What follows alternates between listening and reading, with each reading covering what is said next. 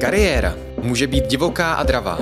Pro někoho plná nejistoty, pro někoho chaos. Krocení kariéry je podcast o tom, že i kariéra může být o smysluplnosti, o spokojenosti, o štěstí. O tom, co chceme.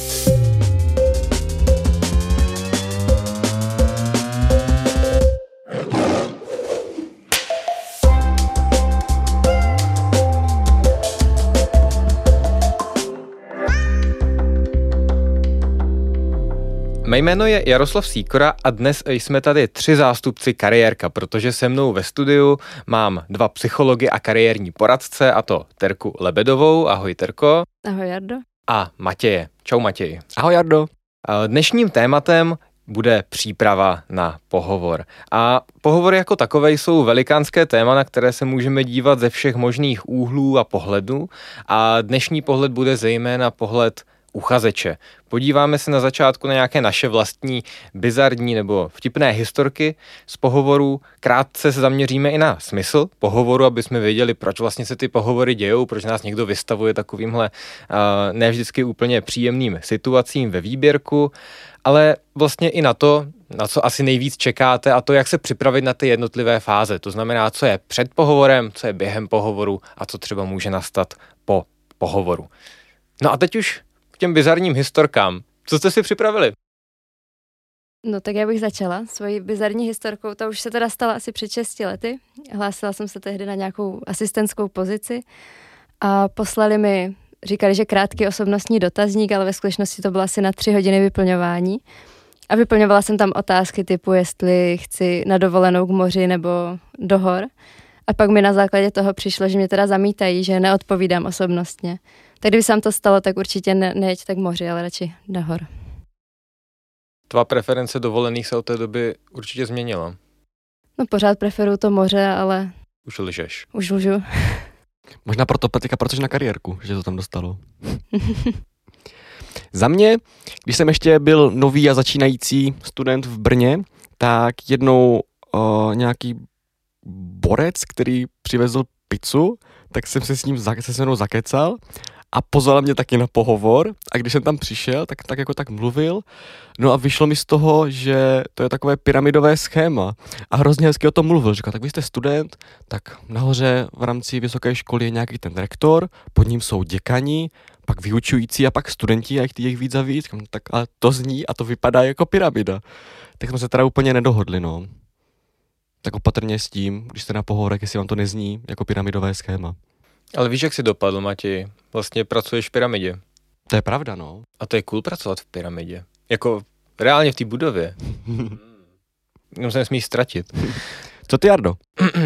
No, já těch historek vlastně nemám až tolik, ale jedna bizarní mě napadla, protože mě hodně překvapilo, když jsem mě, jsem se hlásil na pozici marketingu, PR, prostě komunikace v jednom startupu, taky tady v Brně, když jsem ještě ani nestudoval psychologii.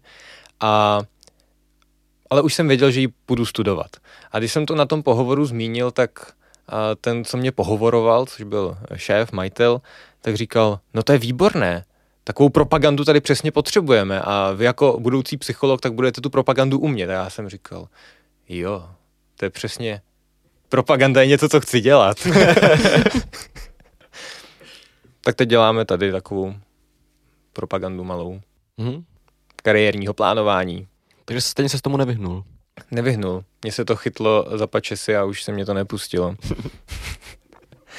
Dobře, a možná ty historky nebyly vždycky tak bizarní nebo tak vtipný, ale myslím si, že posloužilo to účelu tomu, že na pohovoru se lidé můžou setkat s lecčím.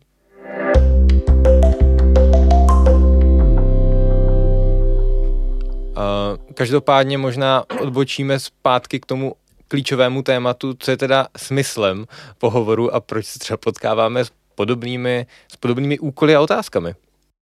Jo, přijde mi dobré si vlastně říct v rámci smyslu pohovoru, jestli to je z pohledu uchazeče anebo z pohledu uh, zaměstnavatele. Asi trošku snažší, tak je si to říct z pohledu, z pohledu toho uchazeče. Takový ten cíl, tak by asi bylo, abych získal práci, pokud teda tu práci chci. Um, To ale, jak se k tomu dostat, tak by bylo vlastně se v prvé řadě nějak na tom pohovoru dobře odprezentovat. Jo, být, být uh, působit dobře, v nějakém dobrém světle, ideálně teda bez lží, tak to je prostě, to je, to je na každém a zároveň vlastně si zjistit, nejenom teda prezentovat sebe, ale zároveň si zjistit, jako ucházet, jaká ta, jaká ta firma je, jestli vlastně bych to opravdu chtěl dělat, jaká by ta práce byla, jestli bych tu samotnou práci chtěl dělat a jestli vlastně chci věnovat roky svého života, protože je to pořád nějaký biznis, a ve, kter- ve kterém opravdu budu hromadu času, budu tam trávit často třeba třetinu třetinu každého dne a to je vlastně hromada ceného času. Takže to všechno tam vlastně z toho pohledu uchazeče chci, chci zjistit. Mm, mě, mě vlastně napadá tady možná důležitý zmínit, že spousta lidí se na pohovor dívá na nějakou cestu, jak dostat to zaměstnání nebo dostat tu práci, ale ono opravdu je to i něco, kde si my můžeme ověřit, jestli ta práce nám za to stojí, protože nemusí to být vždycky roky a roky a roky nějaké spolupráce, která se na základě toho založí nebo nastane, ale někdy i ten týden, dva, které věnuješ tomu, že se zaškoluješ, seznamuješ s týmem, můžou být dost náročné a když si na tom pohovoru dost neověří, že si je to to pravé ořechové nebo aspoň trošku eh, fitující tomu, kdo seš, tak to může být vlastně zbytečná ztráta 14 dnů, které může člověk trávit lépe. Přesně tak, není to tak, roz, není to tak rozšířené, ale vlastně úplně v pohodě si po pohovoru říct. I když jsem před pohovorem byl nadšený, tak po něm si řeknu, ty ta práce vlastně vůbec není pro mě. Ale super, že to ten člověk zjistil už tady v tenhle moment a ne, jak, jak zmiňuješ, po těch třeba dvou týdnech, kdy vlastně to není vůbec pro něj. Co myslíš ty tedy? Já myslím, že teďka ještě jsme v tako, teďka jsme ještě v takovém období, kdy pořád si můžou uchazeči vybírat, a není problém si právě takhle říct, že ta firma není pro mě, že, nech, že tam nechci být a je lepší raději to takhle utnout už třeba během toho pohovoru, než pak trávit ten čas někde, kde fakt nechci být a kde se necítím dobře. Jo, vlastně tohle bude asi zejména tím tématem toho dneška, jak už jsem avizoval, ale stejně se podíváme i trošku na to, aby jsme i posluchačům představili vlastně ten smysl pohovoru, proč se to vlastně děje, tak jaký je smysl pohovoru pro ty firmy? Ono je to docela návodné, ale můžeme tam možná dát nějaký náhled na to, na co se tam vlastně ty firmy můžou koukat, na co se ti náboráři můžou soustředit a proč to dělají. Tak tím smyslem pro tu firmu je hlavně to vybrat nějakého toho vhodného kandidáta a snaží se ho vybrat z takových tří hledisek a to jednak, jestli tu práci bude zvládat, jestli má ty potřebné kompetence, nějakou tu odbornost. Pokud nehledají už někoho seniorního, tak jestli má vůbec nějaký ten potenciál tady tu práci dělat. A pak je tam ta část motivace, takže se snaží zjistit, jestli vůbec ten člověk chce tu práci dělat, protože, se, protože chtějí najít někoho, kdo tam bude chodit do té práce rád, kdo bude nějak angažovaný v té práci, kdo kdo to bude dělat s radostí, než někdo, kdo tam bude chodit jenom proto, aby si vydělal a což samozřejmě je taky důvod, ale většinou chceme, aby tam bylo ještě něco dalšího. A třetí je zjistit, jestli se ten člověk k nám hodí, jestli se hodí k nám do té firemní kultury, jestli vůbec je to někdo, s kým my chceme spolupracovat, nebo případně, jestli je to někdo, kdo třeba má i komunikovat s klienty, tak jestli je to někdo, kdo je schopný takhle reprezentovat dobře tu firmu. K tomu mě vlastně napadá, že to, jaký vybrat teda vhodného kandidáta, ale že to vlastně může znamenat úplně cokoliv. A že vlastně kolik lidí se podílí na tom výběrovém řízení v rámci té firmy, tak tolik tam je představ o tom, jaký ten, jaký ten vhodný kandidát to je. Pokud se vybrají mezi stovkou, tak pochybuju, že kdyby každý vybral jednoho vhodného, pokud by všichni byli na pohovoru, že by každý vybral toho stejného. No a pak by se to hodně lišilo. A že opravdu, kolik tam je, kolik tam je tady těch hodnotitelů nějakých, kteří to rozhodují, tak tolik tam je, tolik tam je představ o tom, kdo je ten, kdo je ten vhodný kandidát. Jo, ono vlastně je to obrovitánský téma už jenom to, jak se dívat na výběrové řízení tak, aby bylo správně udělané. My se na to možná díváme teď trošku z ideálního pohledu, kdy se kouká, kdy se ten zaměstnavatel kouká na to, co ten člověk umí, proč k nám chce a co je to vlastně za člověka, jak se třeba hodí k nám do týmu, do firmy a tak dál, ale to by vydalo možná ne na jeden, ale na celou sérii dílů, proč a jak firmy dělají pohovory a jak by je dělat třeba měly, protože, a myslím si, že to je taky dobré říct, že se často jako můžeme potkat s tím, že ty výběrová řízení obecně nebo i pohovory jsou vlastně vedený blbě a je naprosto fair si z toho pohledu uchazeče tohle umět třeba zhodnotit, takže si myslím, že to může být zajímavý téma i na zpracování, ale jak říkám, není to úplně téma toho dneška, ale je to důležité proto si trošku ujasnit, proč vlastně se mě na některé věci může někdo ptát ale zase je dobré třeba vědět, na to se za chvilku taky podíváme, proč na některé věci je třeba trošku krkolomné, složité, nebo třeba i právně neúplně vždycky opodstatněné odpovědět. Tak možná už k tomu, jak se připravit na pohovor? Mě jenom ještě napadá tady, jak se zmínil tady, tady ty tři kategorie vlastně, podle kterých, podle kterých to na které se zaměřit, tak je super na tohle myslet. Na, na internetu, od kamarádů se dá najít hromada těch typů, co na tom nějaké jako typy univerzální, které prostě fungují vždycky, ale my bar to trošku kriticky, jako co vlastně tak bude fungovat vždycky. Mám rád, mám rád třeba uh, doporučení, buďte sebevědomí na pohovoru. Pokud to je pro někoho, kdo je stydlivý, moc, moc si nevěří, tak samozřejmě se mu to může hodit.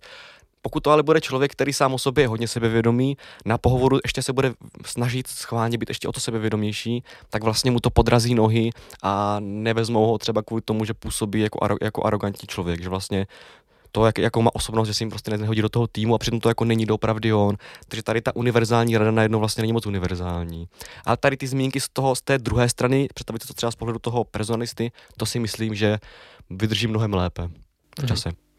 Jo, vlastně to, co jsi říkal, tak na to krásně navazuje nějaký současný trend snahy o diverzitu třeba v těch týmech, takže ono ty univerzální typy jsou opravdu velmi uh, buď to zjednodušující, nebo někdy i přitažené za vlasy, protože mít plný tým lidí, kteří jsou nadměrně sebevědomí, může být dost uh, likvidační pro ten tým. A, a třeba i já nevím, když se podíváme na tým obchodáků, kde asi převládá pořád stereotyp, že chceme extravertní a sebevědomé lidi, tak to úplně třeba tak neplatí, protože ty obchodní dovednosti jsou schované v něčem trošku jiném, což teď neprozradím samozřejmě.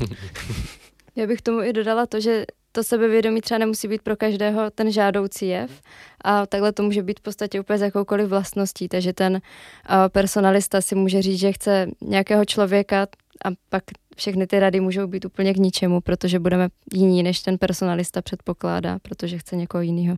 Jo, já bych to tady uzavřel tohle okýnko tím, že i jako psychologický výzkumy ukazují, že ta osobnost se vlastně nějakému našemu výkonu váže poměrně slabě a ve výsledku je to něco, co se krásně dá zkoumat, jestli fitujeme do toho týmu, jestli se někam hodíme, jestli se někomu dobře spolupracuje s někým, kdo je nějaký, ale ve výsledku to nemusí být až tak strašně relevantní, takže tady možná možná se tomu shodneme, možná ne, ale uh, že je možná fajn být sám sebou i během toho pohovoru, protože takhle člověk ušetří spoustu energie na to, aby se ukázal v tom, v čem se ukázat má, namísto toho, aby věnoval tu energii do toho, že se přetvařuje nebo se ukazuje v nějakém světle, které stejně nakonec vyjde najevo, že je třeba úplně jiného odstínu. Ono ta situace, že někoho vezmou na, ne, ne, ne na základě kompetencí nebo jeho motivace, že nemá kompetence dost, nemá dost motivace vlastně ani, ale zapůsobil dobře jako osobnost a vezmou ho kvůli tomu, tak, tak jako dost možná vytvoří situaci, ve které člověk, ten samotný uchazeč a teda zaměstnanec už není spokojený, protože vlastně na tu, tu práci vlastně neumí, moc se mu to nechce dělat, není, není s ním spokojený ani zaměstnavatel a vlastně všichni v tom prohrajou. Tak i, i, i na tohle myslet, když člověk se snaží trošku upravit, jak, jako, jak bude působit jako on jako samotný člověk. Jasně, můžu zjistit, že šéf hraje volejbal, já taky a potom, a ten příběh, my jsme, už jsme ho vyprávěli a když tak ho podvyprávíme někdy jindy. Teď už k tomu, jak se připravit na pohovor, ať naplníme očekávání našich posluchačů.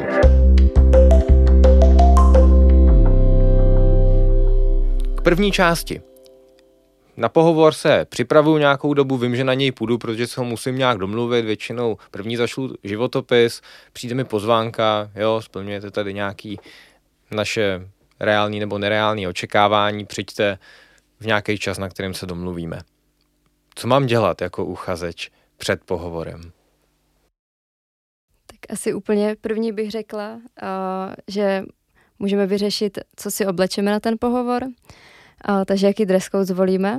A v případě, že si nejsme úplně jistí, jestli si vzít třeba oblek nebo jestli jít nějak víc casual oblečení, tak uh, je dobré se třeba i zeptat toho personalisty během toho, co třeba domlouváme ten pohovor, tak klidně není problém zeptat se personalisty, jaký dress code se ode mě očekává. Případně můžeme projít sociální sítě těch uh, té firmy, můžeme se podívat na to, jak se prezentují, jak jsou třeba oblečení na fotkách, které mají na webu a i podle toho se můžeme trošku přizpůsobit. Souhlasím s tím dress codem. Je to nevím, jak to je pro někoho příjemná otázka, když jako pokládat to tomu personalistovi, ale je to vlastně jeho práce. A ono se nabízí, jako jít na ten pohovor radši overdress, mít jako radši něco ještě formálnějšího, než je potřeba, ale pokud ta kultura je taková, že nosí prostě karťasy a tričko a já tam přijdu v obleku, tak to taky nepůsobí moc dobře a, a pak je to jenom taková, taková jednoduchá otázka, no. Já si říkám, že je to vlastně hrozně malá cena se zeptat během toho telefonátu. Ideálně na to nezapomenout během toho telefonátu a zeptat se, pokud už to nevím z nějakých třeba mailových uh, komunikací a tak dál. Protože to se taky často teď děje, že ty firmy posílejí, hele, dress code máme takový a vlastně se tím člověk úplně nemusí lámat hlavu. Ale vlastně zeptat se na, to, na tu jednoduchou otázku, jak mám přijít, mám přijít v košili nebo uh, můžu přijít v kraťasech, je hrozně malá cena za to, že potom se člověk stresuje a klepe se před tím pohovorem a stojí ráno před tím šatníkem a přemýšlí, Ježíš Maria, že jsem se nezeptal, teď už jim volat nebudu, teď už je to trapný. Uh, takže vlastně to malá cena za možná hodně přidanou hodnotu v tom, jak dobře se budu na tom pohovoru cítit. Zní Jardo, že mluvíš ze zkušeností. Každé ráno. A další bod tu máme napsaný je vlastně role životopisu u přípravy na pohovor, potažmo toho inzerátu, na který reagujeme. Jak s tímhle vlastně pracovat? Je dobré, je dobré si ten, mít ten inzerát trošku naučený, ne, jako ne prostě do písmene to vědět, ale jako tak pamatovat si zhruba, co tam tak bylo, co bych taky k tomu mohl očekávat. A jeden takový tip je ten inzerát si předem stáhnout, pokud vím, že mě ta práce hodně bavila a že mám třeba šance, že mě přijmou, ale i třeba když si myslím, že ne. Stává se, a teďka nevím, jestli, jestli tedy to máte, to, to máte i vy takhle ze, ze, ze těch zkušeností, že v jeden moment se to vlastně zavře, insert už není potřeba a už vlastně není pak dohledatelný pro to uchazeče. Tak ať i tohle si vlastně nachystají. Stalo se mi to taky párkrát, že jsem se někam hlásil a už jsem vlastně ten insert nemohl najít a co teď vlastně s tím, už s tím nic neudělám. Hlavně ve chvíli, kdy se člověk hlásí třeba na tři, čtyři pozice současně, tak si může už pak lehce splést, co v kterém tom inzerátu bylo. Takže je i fajn si projít ten inzerát těsně před pohovorem, takže právě proto je fajn ho mít někde uložený, ať se na něho ještě můžu těsně před pohovorem podívat, projít si, jaké tam jsou ty požadavky a co po mně budou chtít. A stejně tak je fajn si, si připomenout i svůj vlastní životopis. Na pohovoru může posloužit tak i pro mě, jako uchazeče, jako takový podklad k tomu, ať si ještě ať nějaké důležité věci nezapomenu, protože jsem stres, jsem ve stresu, jsem nervózní. Jsi ale stres, Matěj. Jsem stres. ale zároveň, uh, zároveň je dobré na tom pohovoru prostě nemít sklopenou hlavu a koukat jenom, jenom, do, toho, jenom do toho životopisu, no to taky, na to taky dobré myslet. Jo, vlastně tam ty možná souvisí zase ta příprava, která souvisí jak s životopisem, tak s pohovorem, tak s inzerátem, že ty věci na sebe často dost úzce můžou navazovat a vlastně i ty témata, které se objevují během toho pohovoru, můžou být založený potom na tom, co jsem napsal do životopisu, co bylo napsané v inzerátu a vlastně mít to připomenutý v té paměti živě je lepší, než to potom tahat někde zdaleka, zvlášť když těch inzerátů a životopisu rozesílám větší, větší hromadu. Což zase vede k nějaké redukci stresu, a což je slovo, kterým je Matěj, ale taky slovo, které jsme tady několikrát teď zmínili. A my jsme natočili jiný díl o stresu, kde se bavíme o tom, a, jaké různé techniky a tak dál můžou stresu pomoci a určitě těch dílů bude víc. A, každopádně protože je to velké téma, tak do toho nebudeme zabíhat úplně, ale podíváme se spíš na ten kousíček stresu, který můžeme redukovat před pohovorem nebo během něj. Uh, my jsme už zmínili ten dress code. Uh, zbytečně se nenervovat kvůli tomu, jak jsem oblečený nebo jak mám být oblečený. Teď jsme se podívali na zrádnost paměti, uh, podívat se na inzerát a životopis, připomenout si ho. Uh, co dalšího tam máte jako typy, uh, jak redukovat stres před pohovorem? Já bych jako další zmínila to dobře si naplánovat celou tu trasu na ten pohovor. Předem si opravdu zjistit, kde ten pohovor proběhne. Pokud se třeba na tom místě nevyznám, tak klidně zase zeptat se toho personalisty, aby mi poradil, jak se někam dostanu, jak se mám třeba pohybovat v té budově, jestli tam je nějaká vrátnice, kde se mám třeba nahlásit a zajistit si na všechno tohle dostatečnou časovou rezervu. Takže určitě přijet tam o něco dřív, ať pak ne, nesedíme v tom autobuse, kde budeme stresovat, že za pět minut už tam máme být a, a v tu chvíli je to něco, co nám může hodně přidat na tom stresu, když tam přijedeme na poslední chvíli úplně červení, spocení a není to úplně ideální. Ještě to nás bude vypovídat, že špatně plánujeme a už je to nějaký mínus. Přesto se ale zároveň může stát i s dobrým plánem, prostě stane zrovna se jednou před tím pohovorem stane něco, kvůli čemu se tam nemůžu dostat to včas. Je nějaká kolona, kterou jsem fakt nečekal, která trvá už hodinu a půl. V takové situaci jako asi se shodneme, že to, že to není, není to nic moc situace, ale dá se i z toho vlastně vytěžit maximum. Jo, v moment, kdy vlastně zjistím, že už to prostě nestíhám, že budu mít spoždění, tak dát vlastně vědět. S, aspoň SMS-kou, lepší by to asi bylo teda telefonicky, nevím, jak to vnímáš ty tedy. Mně to přijde asi rovnocený, nepřijde mi v tom rozdíl, hlavně, že to vím, že, že ten člověk přijde později a je to takový způsob, jak tu nepříjemnou situaci obrátit na pak něco, co pro mě může být třeba malý plusový bod, že si řeknou, no tak asi zvládá stres, nebo zvládá tady tohle dobře, uměla si to naplánovat, ale něco se nepovedlo, ale umí to správně odkomunikovat. Jo, volám a říkám, pardon, teďka jsme v koloně, ale už jsme se rozjeli, jsem tady na tomhle místě, tak za 15 minut dorazím. Jo, vlastně z toho, jak ta situace je pro mě jako uchazeče nic moc a nevypovídá to mě asi dobré věci, tak ale takhle z toho můžu vytěžit opravdu maximum, abych působil dobře. Jo, vlastně s tím plánováním cesty souvisí i další část, co můžu udělat před pohovorem a to je zjistit si toho, co nejvíc o té firmě. Ale v tomhle případě teda nejen adresu a délku trasy z mého domova eh, do té firmy nebo k tomu zaměstnavateli na ten pohovor, ale vlastně je velmi užitečné si o té firmě zjistit opravdu co nejvíc informací. Takže jak už zmínila Terka, třeba i ohledně toho dress code se podívat na jejich sociální sítě, fotky, jak se ta film, firma prezentuje, třeba jestli píše nějaké články, jaké jsou jejich témata, protože je to zase něco, kde my si můžeme nejen připravit ty témata na pohovor třeba do dalších otázek nebo navazujících otázek, které se budeme chtít zeptat, ale myslím si, že je to dobré i proto, že um, se můžeme vlastně podívat, jak nám ta firma sedí nějakou ideologií, nějakýma myšlenkama, něčím, co dělá. Často tam budeme trávit většinu nějakého našeho denního času, alespoň ve všední dne nějakých 8 hodin, někdy víc, někdy míň. A jenom si jako zjistit základní informace o firmě ze všech různých zdrojů. Máme to jmenuje Atmoskop, hodnocení zaměstnavatelů a tak dál tak těch možností je dneska fakt mraky a zabere to pár kliků a je to hrozně cená cená příprava. Je to hezký způsob, jak dát najevo na tom pohovoru nebo v motivačním dopise, jak moc jsem vlastně motivovaný. Jo, nejenom, že se prostě hlásím do, hlásím do nějaké firmy, protože prostě potřebuju mít práci, abych mohl mít peníze, abych neumřel hlady, ale zároveň, že vlastně chci pracovat přímo v té firmě. Vím, kde se, v jaké oblasti se ta firma pohybuje, v čem podniká, kdo jsou její zákazníci, kdo klienti, kdo jsou její zaměstnanci, možná konkurence, možná nějaké hodnoty, co si i ty Jardo zmiňoval. Jo, to všechno mi dá najevo, že to pro mě není jen tak, ale že vyloženě pro ně chci si pracovat a je to na základě tady těch věcí, to jsme se, to jsme se bavili. Jo, ta, ta, a tím dám najevo fakt tu svou, tu svou motivaci, že to není, jo, není Má vlastně hodně firm, které jsou si podobný a je možná zajímavé pro ty náboráře slyšet, jo, já nechci do firmy Y, ale chci do firmy X, protože a protože může to být tak nějaká přidaná hodnota, pokud je to pravda. Takové znalosti se vůbec ani nestratí. I kdyby mě teďka na tom pohovoru nevzali, nebo mě, by mě na ně ani nepozvali, tak třeba za, za rok, za dva se budu hlásit do té firmy znovu, anebo k té konkurenci. A vlastně díky, díky tomu, že znám tady tu firmu, tak už znám někoho dalšího v té oblasti, takže znám konkurenta té další firmy. Jo, v budoucnu se to vždycky může nějak vrátit a zúročit. Taky často na pohovoru padá otázka, proč se hlásíte zrovna k nám, nebo proč u nás chcete pracovat. A když znám tu firmu, tak eh, snáž vymyslím nějaký důvod, proč pro ně chci pracovat, než eh, když o nich nic nevím a jsem tam poprvé a zjišťuju teprve, o co se vůbec jedná. No psali jste o pětistovku víc na inzerátu než ti vedle.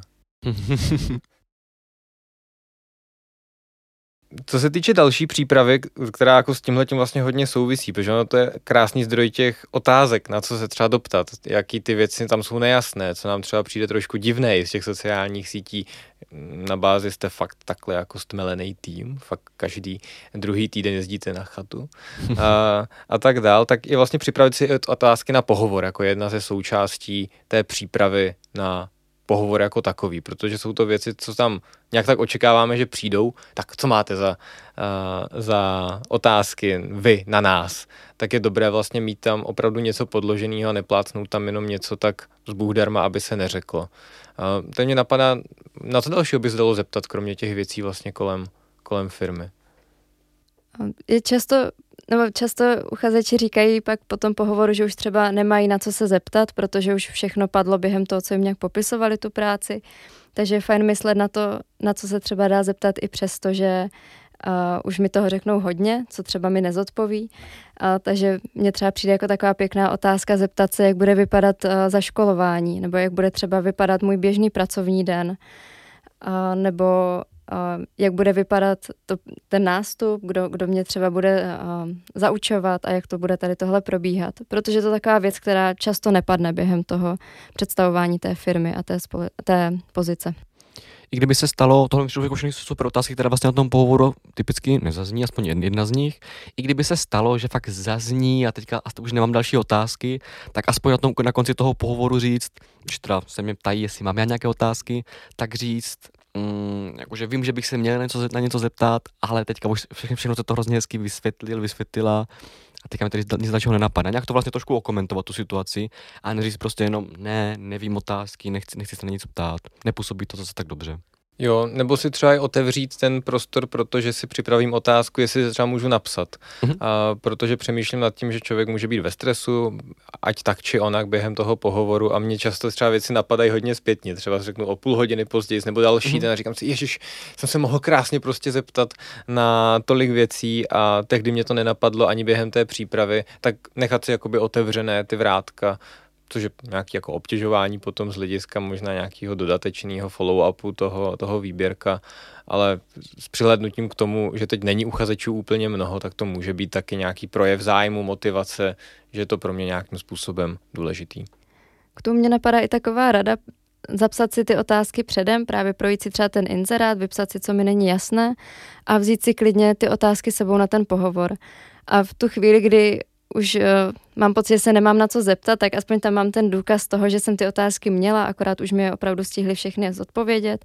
A nebo taky to, když se cítím ve stresu a teď v tu chvíli bych třeba nevymyslela ty otázky, nespomněla bych se na co jsem se chtěla zeptat, tak tam mám nějakou tu oporu v tom, že si to dohledám. Další otázka, která ze strany eh, náboráře nebo toho, kdo pohovoruje, často přijde je na představu o mzdě. Eh, navzdory tomu, že je to otázka, kterou všichni čekají, tak všechny děsí a, a nebo většinu děsí a většina na ní úplně není připravena. Tak jak na takovouhle otázku se vlastně připravit? No, v rámci přípravy super udělat si nějaký průzkum. Takže buď se zeptat nějakých známých kamarádů, co třeba pracují v podobné oblasti, nebo si projít internet, zkusit si najít, jaké takové třeba platy můžou být tady v té oblasti. Na to je třeba ideální stránka platy.cz nebo třeba na Národní soustavě povolání taky uvádí u některých povolání zhruba ty částky, kde se můžete pohybovat. Takže moje první rada zní udělat si opravdu důkladný průzkum a ta druhá rada je připravit si nějaké rozmezí, takže neříct nějakou úplně konkrétní částku, ale říct spíš nějaké rozmezí, ve kterém bych se chtěla pohybovat třeba v rámci pěti, deseti tisíc. Jo, k tomu bych jenom doplnil, říct i nějakou tu minimální částku, po kterou bych jako fakt nechtěl jít. Ono většinou se nestane, že by, že by, si to, že by se to dostalo nějak pod ní, ale je dobré na to myslet. Takhle my, když se tak připravujeme, připravujeme se studenty, tak mi často říká, a mě to je vlastně úplně jedno. A když zmíním jako nějakou, prostě nějakých třeba 18 tisíc hrubého nebo tak, tak pak ne, ne, tak to bych nechtěl. A tím pádem tam někde je ta hranice té dolní částky, tak i na to je dobré myslet, že jako po tohle částku opravdu nechci jít, ať už to nabídnu jakkoliv. To si říkám, že je hodně důležitý point, protože ať chceme nebo ne, tak ty peníze jsou nějakou součástí našeho života, která není úplně nedůležitá, protože z ní většinou bydlíme a jíme a přemýšlím nad tím, že ty peníze sice nemusí být nějak extrémně významný motivační faktor pro každého, na druhou stranu pokud se podhodnotím a prostě sklouznu k tomu, že já, já chci strašně práci, tak to vede k tomu, no tak já vám prostě řeknu, že chci jenom 120 na hodinu, ale potom můžu s touhle částkou dost trpět a vlastně může mě to vést až k tomu, že přemýšlím, že si budu hledat jinou práci nebo Zkrátka těžko se potom o tom vyjednává, takže udělat v tomhle ten průzkum a zjistit si to buď to na těch, na těch webovkách nebo u známých, nebo si udělat aspoň tu minimální hodnotu, jsou dobrý kotvy pro to, aby se mně nestalo, že potom těch 14 dní po nástupu si řeknu, to je málo. Mm-hmm Jo, je to, je to prostě zase, zase nějaký biznis a nějaké vyjednávání jo, a ho to k tomu patří. Když, I když to je takové tabu, tak vlastně je dobré se o tom, se o tom bavit. Jo, pokud si to zaměstnavatel, ty mzdy a platy nechává jenom pro sebe, tak jim to dává vlastně větší páku právě tady v tom vyjednávání. Tak i kvůli tomu je dobré, je dobré na to myslet. A když to vezmu i z té druhé strany, tak uh, pokud eh, ten uchazeč třeba si řekne o výrazně míň, než kolik je na té pozici běžné, tak to může začít zbuzovat nějaké otázky o tom, jestli teda opravdu na to má tu kvalifikaci a jestli teda ho můžeme na tu pozici vzít, jestli, jestli to není moc třeba juniorní člověk. A na druhou stranu, když si řekne jako výrazně víc, tak pak zase mu to může zavřít dveře do té firmy. K tomu si myslím tady, zmiňovali, jsme se tady bavili před, před nahráváním, že potom, co se, co zmíním nějakou tu svou částku, ať už danou, nebo teda nějaké to rozmezí, takže že je dobré i se vlastně zeptat nějakou zpětnou vazbu. Jo, jestli to je možné, jestli ne. Protože byla by škoda, když si řeknu vlastně moc velkou částku, když jako jsem ochotný jít o kus níž a kvůli tomu vlastně řeknou tak jako v hlavě, neřeknou to přímo mě a řeknou si, tak toho, toho nemůžeme vzít, to, to je prostě moc, až moc peněz. Když se přesuneme od peněz k moderním technologiím, je současně trend chat GPT, umělé inteligence a tak dále, která si s náma dokáže povídat. A my jsme se o tom bavili v kanclu, že ty tedy si zjistila zajímavé využití chat GPT třeba pro trénink na pohovory. Určitě, je tam, je tam spoustu způsobů, jak to využít. Určitě jsem nepřišla na všechny, je ten takový, taková ochutnávka toho, co tam vůbec jde tak uh, můžete třeba ChatGPT napsat, ať se chová jako rekruter a ať se vás ptá na otázky, které by se vás rekruter zeptal. K tomu tam klidně můžete dát i odkaz na tu pozici, na kterou se hlásíte. On vám tam vygeneruje seznam otázek, co by teoreticky na tom pohovoru mohly padnout a vy se můžete předem připravit. A další takový způsob, jak to využít, tak je to i využít chat GPT jako takového vašeho kouče, kdy mu uh, posíláte ty své odpovědi na otázky a chcete po něm zpětnou vazbu. Uh, je to super v tom, že on vám tam kromě nějaké zpětné vazby, jestli je to dobře nebo špatně, i poradí, jak tu, otáz- jak tu odpověď ještě vylepšit, co se dá ještě přidat, a co ještě dobré dalšího zmínit, nebo co by naopak nezmiňoval. Takže v tomhle uh, se dá určitě takhle využít a nevím, jestli vás napadá ještě nějaký další způsob, co by se dalo. Mě nenapadly ani tady tyhle způsoby.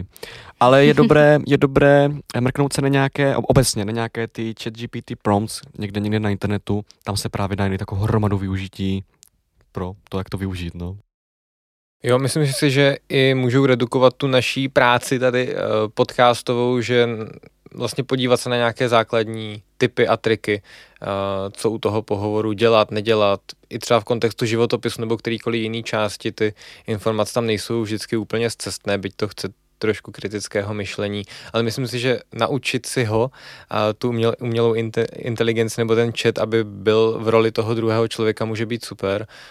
Pro ten nácvik, protože je tam určitá nepredikovatelnost toho, co udělá, na co se třeba zeptá a to nás může trošku natrénovat na ty stresové, třeba nečekané otázky, nečekané situace, které nás na tom pohovoru můžou potkat. Já přemýšlím, co se stane, až ta umělá inteligence bude uh, schopná mluvit, uh, že potom už to bude úplně jiný level uh, té přípravy, třeba ne na pohovory, ale, ale, ale i na ně to může být vlastně hodně užitečné. Aby jsme se posunuli dál, protože trošku časově tečeme, tak k samotnému pohovoru.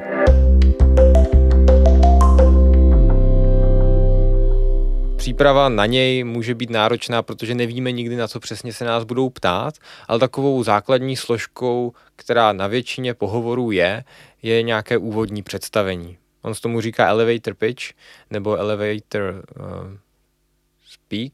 Mm, může tam být těch možností asi víc, setkal jsem se s různýma uh, talk alternativama, tak jak se vlastně připravit na tu otázku, jak se nám představíte, uchazeči? Já si říkám, že vlastně i tady se ještě dá využít to GPT, když vlastně ten, obecně ten elevator pitch, což mimochodem je super, super pojem, doporučuji skloňování v různých pádech, tak je, mělo by to být na nějakou půl minutu, minutu, ve které se představím. A i tady se možná nabízí to chat GPT, vlastně když tam, když tam nahážu to, že teda chci vymyslet elevator pitch a měl bych o sobě říct, chci o sobě říct tady tyhle informace, tak ať mi to vlastně on vymyslí. Takhle by se to ještě taky dalo využít. Jinak teda platí prostě, je to, je to teda připrav, nějaká připravená odpověď na tady tuhle otázku, co nám o sobě řeknete, co jste vlastně zač, kdo jste a co tady děláte. A... Co po nás chcete. a nebudeme tady si úplně zabíhat do té historie, jak to, jak to vzniklo, ale ten smysl toho, toho té přípravy je, že přesně když teďka se s někým teda potkám třeba ve výtahu nebo tak chci udělat dobrý dojem, tak když řeknu, uh, já jsem Matěj, uh, uh, tak prostě se do toho zamotám, já z toho mám špatný pocit, ten druhý člověk z toho má špatný pocit a už se vlastně vezu, vezu v takové spirále, že ne, neudělal jsem to moc dobře a teďka co si o mě myslí a už prostě se mi to špatně navazuje. Ale když mám tady tu půl minutu, minutu o sobě v rychlosti nachystanou, tak to může hrozně dobře, hrozně dobře nafungovat. Co myslíš ty tedy? Uh, já si myslím takhle přesně, že to může odbourat nějaký ten stres, a může vám to pomoct v tom uh, hned od začátku se cítit sebevědomně. A je fajn si to předem proto nějak nacvičit. Pokud úplně ideální způsob je, pokud máte někoho, kdo vám dá i zpětnou vazbu, takže někomu to nahlas odříkat a říct si o, to, o tu zpětnou vazbu. Pokud nikoho takového v okolí nemáte, tak aspoň třeba si to říct do zrcadla nebo se nahrát a podívat se na to, jak působím. A abych pak uh, věděla uh, třeba, co z toho vynechat, co neříkat, kdy působím nějak nepřirozeně. Pokud tam jsou nějaké slova třeba, které špatně vyslovuju, tak abych je nahradila nějakým jiným slovem. Ale zase bych byla trošku opatrná s tím nacvičením, až to pak neříkám úplně jak cvičená opice, že tam odříkám nějakých pár vět. A tak uh, tak jako středně si to nacvičit, vědět, co chci říct, ale nemít to úplně slovo od slova nacvičené a natrénované. Mě napadlo, jak jsi to právě říkala, přesně tohle, že možná je lepší si udělat nějaké body, které bych rád zmínil, protože člověk, když se takhle představuje, tak má právě tu tendenci možná to překombinovat, říct tam těch věcí až moc, pokud to nemá nějak předem připravené a v případě, že si to připravím, tak spíš mít ty body, mít nějaké klíčové slova, které tam chci říct, které potřebuju zmínit, které mi připadají důležité pro tu pozici, pro mě, abych se tam cítil dobře, abych potom neměl ty lítostivé stavy, ježiš, proč jsem to neřekl, takže spíš, eh, spíš v těch bodech. A druhá věc mně přijde, že současné výběrové řízení docela přispívá tomu, že si to natrénuju už předem, protože řada těch, uh, řada zejména technologických nebo větších firm má ty výběrka koncipované, takže je tam nějaká část, kde musíte natočit video sebe sama. A teď jsem to jak se to eh, přesně jmenuje, ale uh, že vlastně natočíte sebe a nějaké odpovědi na otázky, které vám oni dají, takže oni vlastně si nepřečtu třeba motivák, ale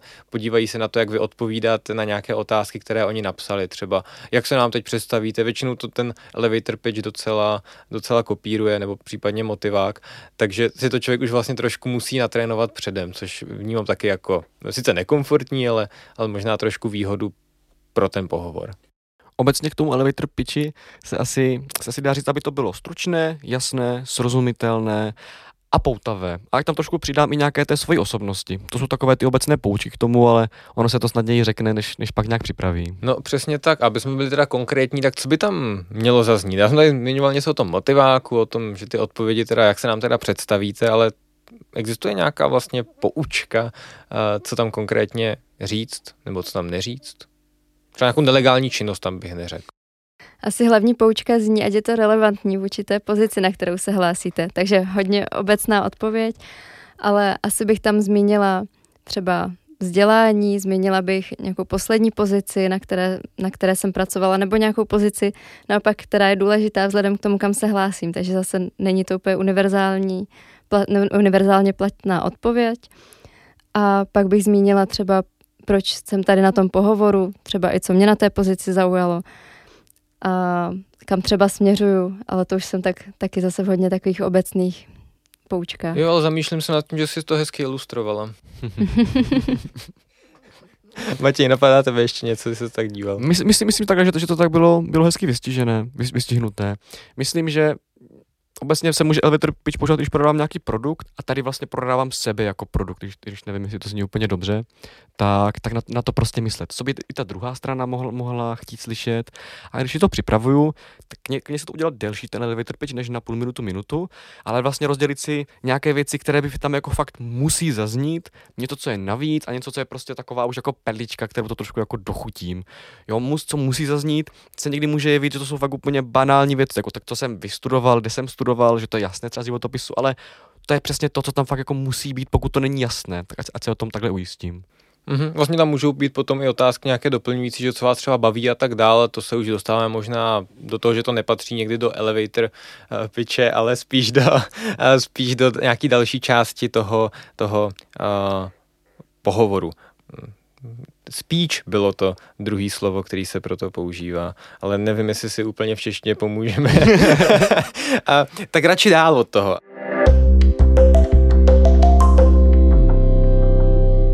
Další věc, kterou se můžeme potkat, jsou na pohovoru samozřejmě otázky.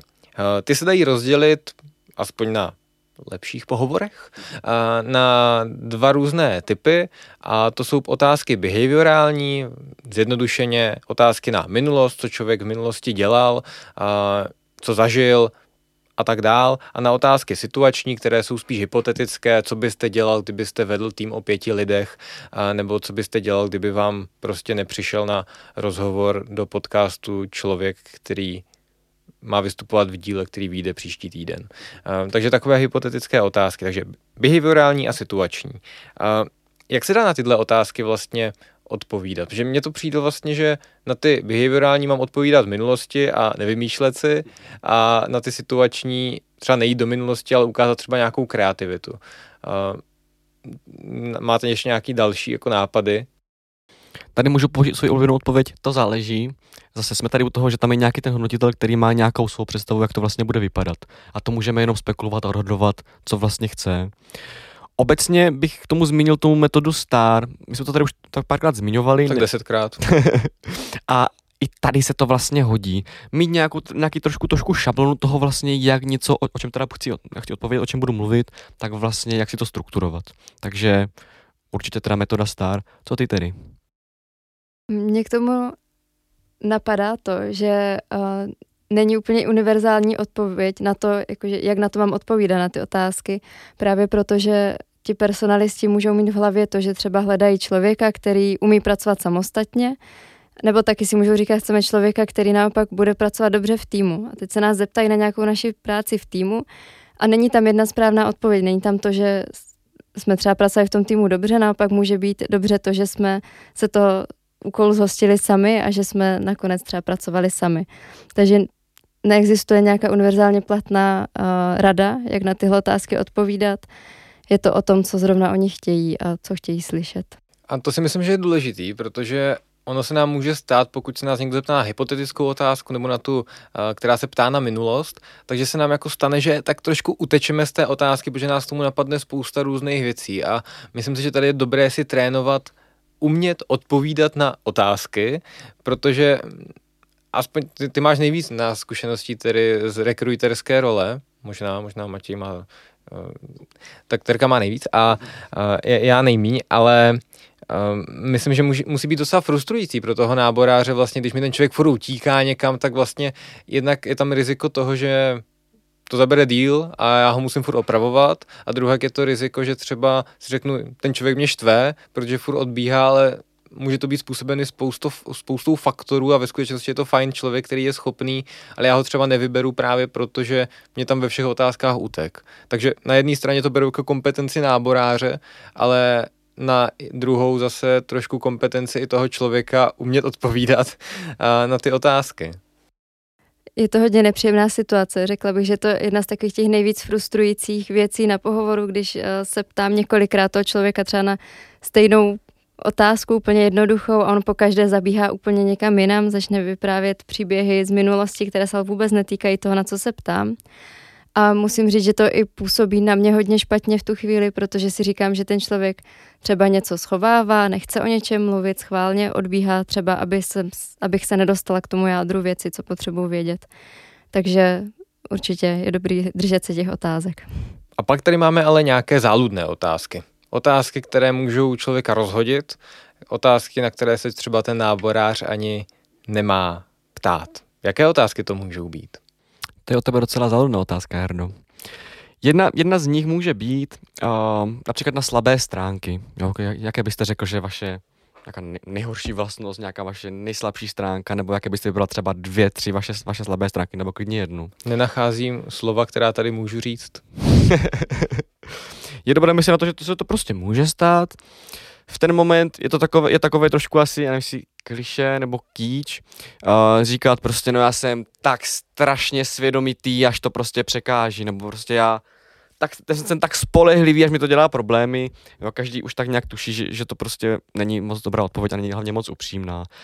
Ale zároveň jako není úplně dobré být až moc upřímný a říct prostě já jsem, straš, já jsem, pardon, já jsem strašně líný, prostě já vůbec nic nechci dělat, nebaví mě to. Jo, tak klidně si zkusit najít prostě něco takového, co o sobě můžu říct, proto právě ta příprava předem ještě případně, co bych tak o sobě mohl říct jako tu špatnou vlastnost, která zní upřímně, ale která zároveň mě úplně nepotopí na tom pohovoru. Co myslíš ty, Tere? Já myslím, že tady na tu otázku se dá zvolit spoustu způsobů, jak odpovědět, tak aby to nebylo úplně špatný. Právě neříkat nic, co by mě úplně diskriminovalo z té práce, takže například mám jít dělat do firmy, kde budu chodit prezentovat něco klientům a řeknu, že nerada mluvím s klienty a neumím prezentovat, tak to je samozřejmě věc, co bych neměla říkat. Ale jak si s tím poradit, tak říct něco, co na čem pracuju, takže něco, co můžu nějak aktivně zlepšit, neříkat nějaké trvalé osobnostní vlastnosti, ale právě třeba spíš to můžu říct, že nerada mluvím před lidmi, ale snažím se na tom pracovat a v poslední době jsem třeba měla tady a tady prezentaci a už to bylo lepší. Nebo říct něco takového, co už třeba teďka v téhle době tak moc nedělám, takže mluvit spíš o minulosti. Třeba bych zmínila, v minulosti jsem měla horší time management, ale stáhla jsem si aplikaci, byla jsem na kurzu time managementu a myslím si, že už to teďka není takový problém. Mm-hmm. Já ještě přemýšlím nad tím, že, by, že ta otázka je možná špatná v kontextu toho, že je strašně obecná někdy a že když ten náborář zeptá, jaké nějaké slabší stránky se projevovaly třeba ve vaší minulé práci nebo na projektech, eh, ve kterých jste pracoval, pracovala, tak to může být lepší, protože takhle mě to svádí k tomu, že někdo může říct, no tak já jsem trošku bordelář a občas tam nechám ležet ponožku na zemi na bytě, a, což není úplně relevantní a může to vést k tomu, že se vlastně zbytečně třeba schodíme nebo ten rozhovor i vedeme nějakým směrem, kterým nemá vůbec smysl ho vést, takže zůstat zase i v těch jako mantinelech toho pracovního pohovoru, jak pro toho uchazeče, tak pro toho náboráře může být, může být užitečný. Ale tohle jsou otázky, na které se vlastně můžu jako náborář ptát, nemá to žádné nějaké konsekvence třeba legislativní. Ale pak tady jsou diskriminační otázky, které jsou vyloženě uh, že by se mě na to nikdo ptát neměl. Tam patří například uh, rodinný stav, náboženství, sexualita a tak dál.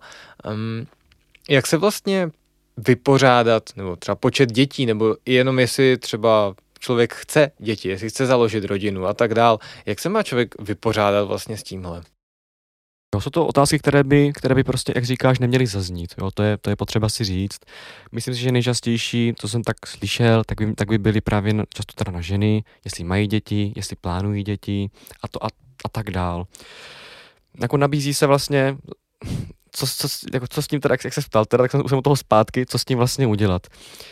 Když, když, když by, by tady ta uchazečka odpověděla, pokud by se dostala takové situaci, že jako nechce odpovídat, případně k čemu ta otázka je, tak je to asi to nejlepší z pohledu nějaké, nějaké etiky, co, co s tím vlastně, vlastně udělat. Zároveň ale třeba si říct, že v v, v očích toho personalisty, personalistky, tak to třeba může vlastně uškodit. Jo. Tady, tady tahle, tenhle mi neodpovídá, kdo ví, co, proč, proč to dělá a vlastně tak toho radši nepřijmeme.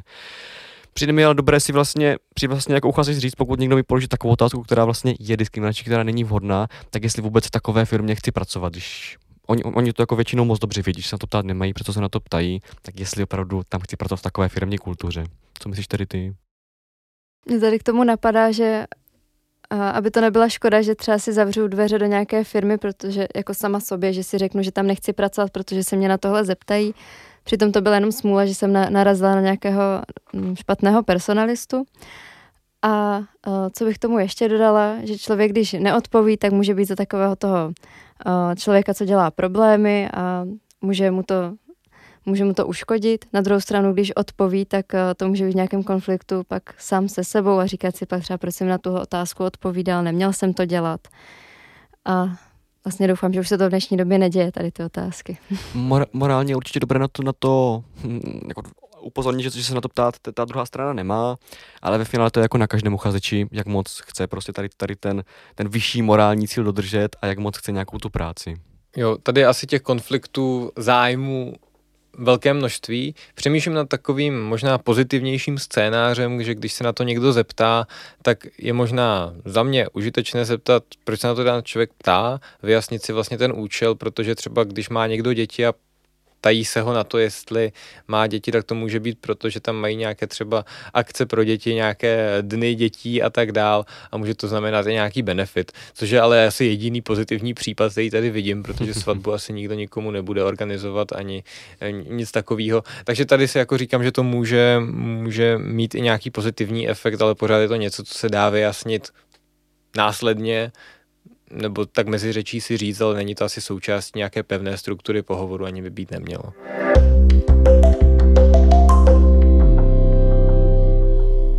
Další taková část je možná v dnešní době stále častější year.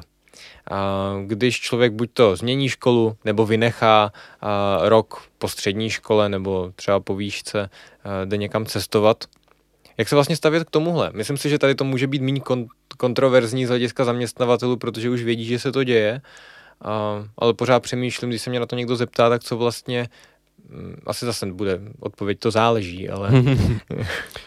to záleží. Uh, přijde mi dobré s tím rovnou s tím počítat. Neříkat si prostě, jo, to se mě, ne, se mě na to nezeptají, když tak něco vymyslím, ale předem si opravdu nachystat, co bych na to řekl. Mám tady, mám tady ve svém životopise v rámci vzdělávání rok a půl pauzu, tak vlastně nějak se o tom naučit mluvit. Nějak jako zajímavě, příjemně, i pro toho, kdo to poslouchá.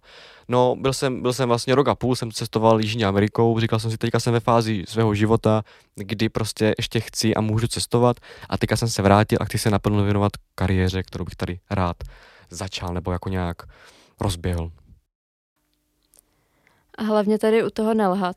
To si myslím, že je to úplně nejhorší, co, co se může stát, že ten člověk se stydí třeba za to, že půl roku nepracoval, tak se to pak snaží všemožně zamaskovat, třeba tím, že uh, tvrdí, že na té pozici byl díl, než tam ve skutečnosti byl, nebo třeba neuvede ty roky, a, a teda spíš třeba ty měsíce, kdy tam pracoval v té firmě.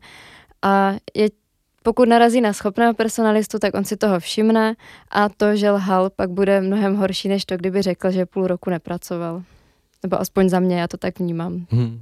Taková speciální situace by bylo nedokončené vzdělání. V té situaci, když to je třeba jedna nedokončená vysoká škola, tak beru jako to pozitivum, že, uh, že mám teda nějaké znalosti z toho oboru, který jsem nedokončil. Negativní je, že vlastně trošku to mm, vyvolává otázku vlastně, proč jste to vlastně, proč, proč jste to nedokončil, byl jste vyhozený, nebo vy jste odešel, jak se to vlastně stalo. A kdyby se tak to se stalo kamarádovi a pak vlastně nedokončil ještě druhou vysokou školu a tam už si myslím, že to prostě už, už, jenom působí, už jenom působí špatně. Tak bych zvážil vlastně, jestli se tím vůbec nějak prezentovat nebo ne. Další taková otázka, která může padnout a je na ní asi dobré nelhat, tak proč jste skončili v minulé práci? Jedu, no, taky zase to záleží, Jardo. Um, to záleží, proč jsi skončil? To záleží, co na to říct. A to bylo taky bylo tu otázku. Prostě proč skončil? No víte, to, to záleží v té firmě, bylo to takové různé. Se jako je určitě dobré, dobré nelhat. Nevíme vlastně, jak se mezi sebou ti zaměstnavatelé znají, je co si tak jako říkají ale zase myslím na to prostě, ať se, ať se prezentuju v dobrém světle, no. Pokud budu hrozně na tu firmu nadávat, tak to tam všechno bylo špatné, tak to taky možná něco řekne o mě a nabízí se otázka, dobře, když, tam, když tady, tady tenhle člověk skončí, co bude říkat o nás? Tak i na tohle myslet. Jo, ono se vlastně dokonce ukazuje, myslím, na základě studií, těžko říct, jakou měli metodologii, ale že pokud zaměstnanec vlastně už během pohovoru takhle dokáže plivat špínu na a mít negativní afekt během toho pohovoru, tak je dost pravděpodobné, že ho bude mít i potom v rámci té práce, že se neumí vlastně přenést přes to negativní a otočit ten svůj náhled na svět, což je vlastně další jako varovný světýlko i pro toho, kdo dělá pohovor nebo kdo nabírá, že s tímhle člověkem můžou být problémy, jak už jsme vlastně zmínili, akorát u těch diskriminačních otázek je to asi relevantní a tady je to relevantní informace spíš pro toho náboráře. Napadá tě k tomu něco dalšího tedy? Mně jenom napadá to, že když se někdo zeptá, proč jsem skončila v minulé práci, tak eh, pokud to není tak, že třeba končím v každé práci po třech měsících, tak většinou není za co se úplně stydět. Odcházím, protože mi nějak nesedí třeba pracovní prostředí, nebo se chci nějak posunout, chci dělat jinou práci, nesedí mi pracovní náplň, něco zatím většinou je. Pak jsou ty situace, kdy nás z té práce vyhodí, tak tam už je to pak horší ale zase pokud to není něco, co se děje opakovaně po každé zkušební době, tak uh, se to asi dá nějak, um, nějak vysvětlit a dá se pak nějak pokračovat.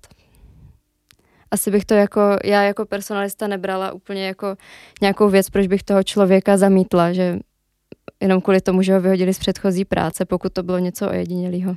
Já přemýšlím, že je to i dobrá otázka na nějakou reflexi toho uchazeče, že je úplně v pohodě um, konstatovat, že jsem si nesedl třeba s vedoucím nebo že mě ta práce nebavila, ale není to nutně prostor pro to na někoho plivat špínu, ale naopak je to prostor, protože aha, já jsem si tam uvědomil, že mě třeba ne, nesedí takovýhle styl vedení, asi bych to potřeboval jinak a tak dál, což je další jako prostor vlastně pro to vyjasňování si s tím potenciálním zaměstnavatelem, jestli jo, jestli ne, jestli u nich třeba ty podmínky nejsou stejný a já tam nebudu trpět úplně stejným způsobem, jako jsem trpěl v té předchozí práci. Mm, takže vlastně vzít to trošku takovým win-win přístupem, tady mi, to, tady mi to dává velký smysl. Vlastně otočit to negativní do nějakého růstového, růstového přemýšlení, co by se dalo dělat jinak.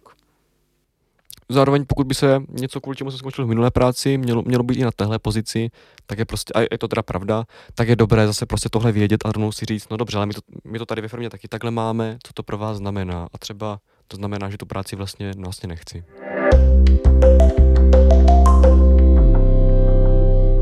A poslední otázka, záludná otázka, kterou tady máme připravenou, je, zda se hlásí uchazeč i na jiné pozice. Což je scénář, který je dost možný a pravděpodobný, že se tak skutečně děje. Tady to možná ani moc nezáleží, Juchu. Um, Nevěřím. Zase bych přemýšlel nad tím, jestli se prostě ti zaměstnavatelé mezi sebou nějak znají. Jo, když, když vyloženě zazní otázka, jestli se hlásíte i na jiné pozice, že se na to fakt takhle se mě na to přímo, uchazeči se na to přímo zeptají, tak bych se snažil do nějaké míry opravdu v tom být upřímný a nějak transparentní. Jo, třeba když se hlásím na jinou pozici ve stejné firmě, tak to, to, to, to, si možná mezi sebou nějak ti lidi řekli, těžko říct, jak to tam v té firmní kultuře funguje. je to dobrý test. Jo, ale fakt na, to, fakt, na to teda, fakt na to teda myslet.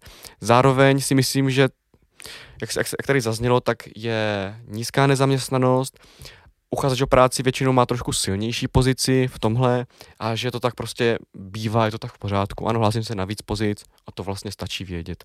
Můžeme to trošku postavit i do lepší pozice v rámci vyjednávání o těch podmínkách a to myslím zmiňovala tedy ty.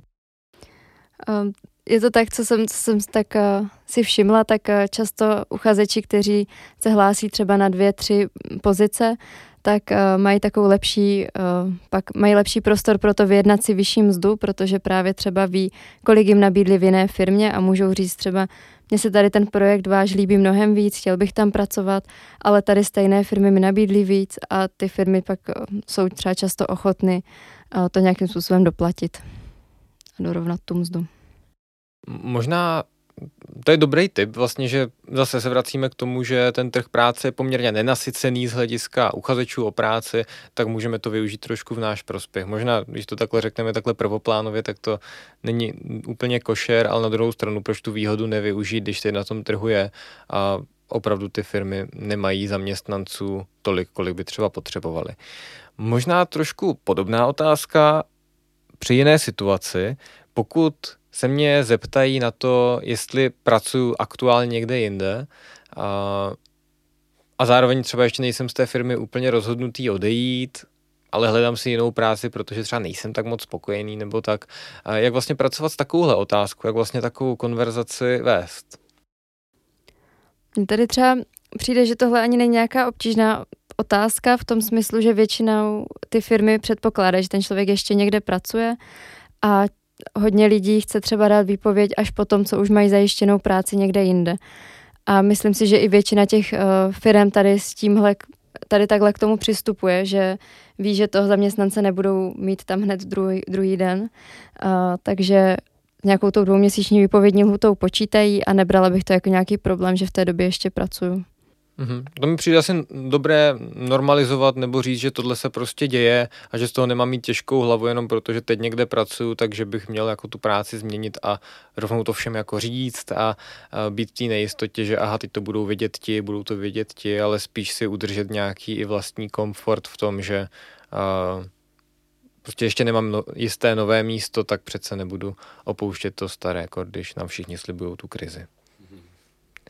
Uh, to je možná k tomu pohovoru i kvůli času, který eh, nemáme úplně, nemáme úplně dobrý. A asi všechno, co bychom teď měli nutně zmínit. No to téma je opravdu jako obrovsky široké a myslím, že i ty otázky, se kterými se můžete na pohovoru potkat, i s těma situacemi, se kterými se můžete potkat, je nepřeberné množství. Mě teď na mátkou napadá, že najednou proti vám sedí jeden náborář, nebo tři náboráři, nebo pět náborářů, ještě jeden z nich přijde pozdě a teď vás to úplně rozhodí a že je těch témat prostě obrovský množství a myslím, že o tom klidně můžeme natočit ještě potom nějaký specifický díl, kde se můžeme podívat na ty ty nějaké fakt šílené situace nebo nějaké nečekané techniky, praktiky, které se na pohovorech můžou dít.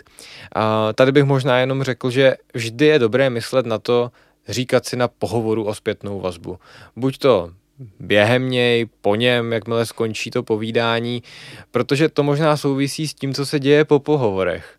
A jak vlastně přistoupit k té situaci, kdy už si potřesu rukou, rozloučím se, oni mi řeknou, jo, tady jste něco pověděl, uslyším nějakou nekonkrétní zpětnou vazbu, že oni a sami nemají asi vždycky to vyhodnocení úplně, úplně košer. Ale co dělat po tom pohovoru teda?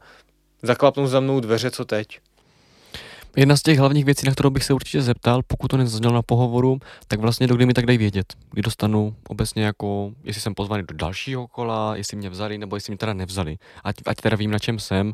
A pokud teda tím pádem by mi řekli nějaké datum a do té doby by se mi neozvali, tak se vlastně třeba sám ozvat s tím, že jak to teda vlastně vypadá. Třeba té práci mají hodně, to nemůžeme vědět, ale prostě na něčem jsme se dohodli, tak na, tak na to myslet a případně se fakt nebát, nebát doptat.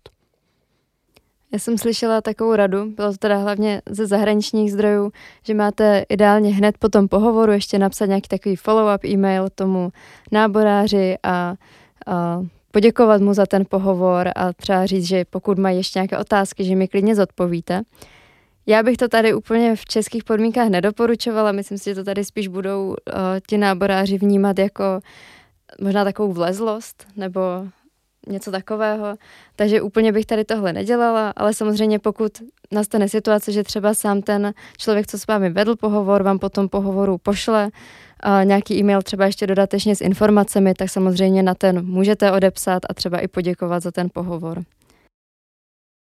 Možná ten dodatečný e-mail s nějakýma informacemi je téma takových těch zpětných vazeb. Když mě třeba nevemou, no, když mě vemou, tak je to většinou, jo, gratulujeme, postoupil jste do dalšího kola, nebo byl jste přijat a budeme rádi, když se s vámi budeme teď moc spojit a tak dál. A na druhou stranu, ne vždycky je to tak pozitivní, protože ten člověk je většinou nabraný jeden, dva, nebo tak nějak na pozici. A občas je ta generická odpověď u té negativní zpětné vazby, vybrali jsme jiného uchazeče, nám líto, hodil se líp na tu pozici těch frází, tam je celá řada a možná mě teď nebudou mít náboráři rádi, protože já si uvědomuji, že je to pozice, která je dost časově náročná, ne vždycky je tam prostor na to vyhodnocení tak, jak bychom si asi přáli, jak by si i ti náboráři přáli, ale já bych apeloval, ať děláme trošku tlak na ten trh práce, tak a, se všema našima posluchačema, tak a, aby jsme se nespokojovali s touhle generickou odpovědí, protože to výběrové řízení je přece jenom něco, co i nás může posunout, co nám má dát nějakou informaci o tom, proč to teda nedopadlo. A mimochodem je to i jako nějaká zákonná povinnost mít důvod k tomu nás nepřijmout, když už, když už se tak stalo, tak bych vlastně přemýšlel nad tím, že chci asi nějakou zpětnou vazbu. Kor, když si třeba myslím, že ten výkon nebyl úplně špatný, že jsem splňoval ty dovednosti a požadavky, které jsem viděl v inzerátu.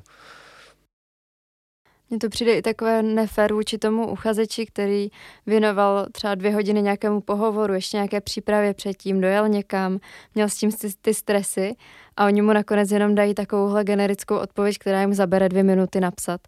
Takže tady bych to brala i jako nějaké takové, takovou skoro až povinnost těch lidí, aspoň trošku nějak zdůvodnit, věnovat tomu tu chvilku, zavolat tomu člověku a říct, nevybrali jsme vás proto a teď vyjmenovat ty důvody.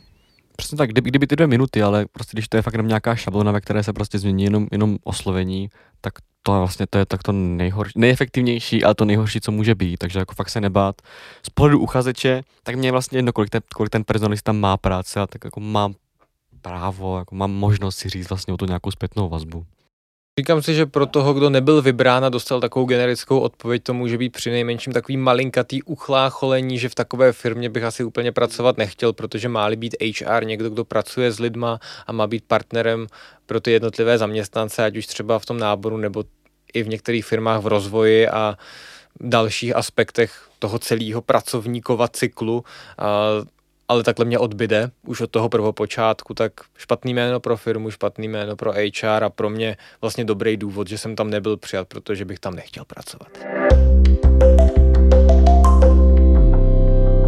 Tak, protože jsme s časem sklouzli k hodině, a, tak bych to tady tak teď ukončila, možná bych teď jenom předal slovo, jestli máte vlastně z toho celého velikánského tématu nějaké za vás klíčové myšlenky, které byste byli neradi, aby zapadly, které by si uchazeči, eh, naši posluchači a potenciální uchazeči, kteří se dostanou na pohovor, eh, mohli odnést nebo měli odnést, nebo neměli by tam zkrátka být schovaný? Tak za mě by ta klíčová informace byla to, ať je člověk sám sebou na tom pohovoru, ať se snaží být autentický, ale současně ať se dobře připraví, ať eh, ho nezaskočí pak úplně to, co se tam bude dít na tom pohovoru. Já bych se doporučil, doporučil bych v té situaci myslet na to, že jsme tam fakt v nějaké té rovnocené situaci. Není to tak, že teďka si hlavně ta firma zjišťuje, jestli já jsem ten uchazeč, kterého, kterého chtějí jako zaměstnance, ale i já vlastně si zjišťuji, jestli do té, do té firmy chci jít. I o tom, jak tady zaznělo několikrát, je nízká nezaměstnanost. A taky taková, taková zajímavost navíc. Třeba i ten personalista, který tam je, který tam mě hrozně stresuje, tak je vlastně úplný nováček a ještě v mnohem větším stresu než já. Jako já jsem si to rozhodně zažil, ty, ty, ty, ty to taky vlastně zmiňovala. Takže i taková situace tam může nastat. Takže nemusí ta situace být tak stresující vlastně, jak se na první pohled zdá. Díky za krásný schrnutí, za dlouhý, výživný a doufám, že informačně nabitý rozhovor. Díky posluchačům, že doposlouchali a že budou poslouchat i další díly. A mějte se krásně a u dalšího dílu podcastu Krocení kariéry. Mějte se. Mějte se.